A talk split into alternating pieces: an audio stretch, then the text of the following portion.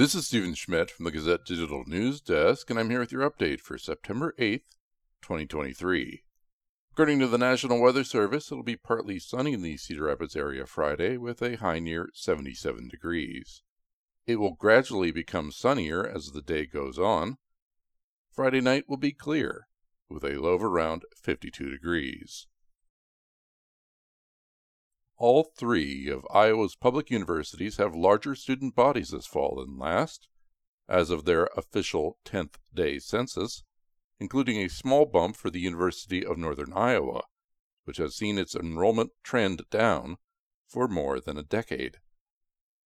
UNI's total fall enrollment of 9,021 is up 72 students from last fall, although it's still below all of the previous falls dating to 1967 and well below its peak of 14,070 in 2001. The University of Iowa also reported a slight total student body increase from 30,015 last fall to 30,042 this fall, as did Iowa State University, reporting 30,177 students, up 208 from last year's total.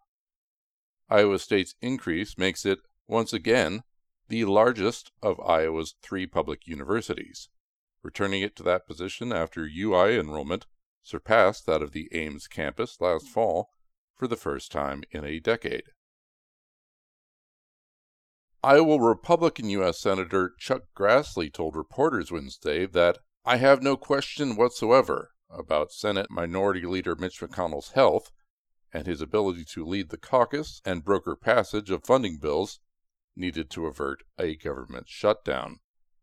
McConnell, 81, has faced renewed questions about his health after freezing up twice during news conferences in the last two months since falling and suffering a concussion in March.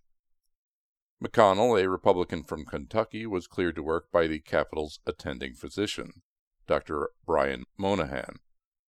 Monahan, in a letter released Tuesday by McConnell's office, said there is no evidence the Senate GOP leader has a seizure disorder or experienced a stroke or a movement disorder, such as Parkinson's disease.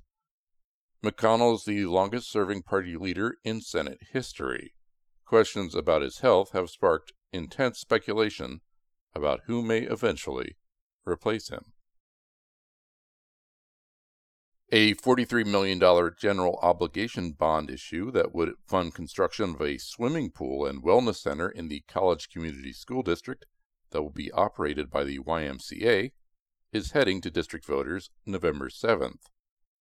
The College Community School Board unanimously approved a resolution Wednesday ordering an election after the district received 1,690 signatures, almost double what is required to put the referendum on the ballot.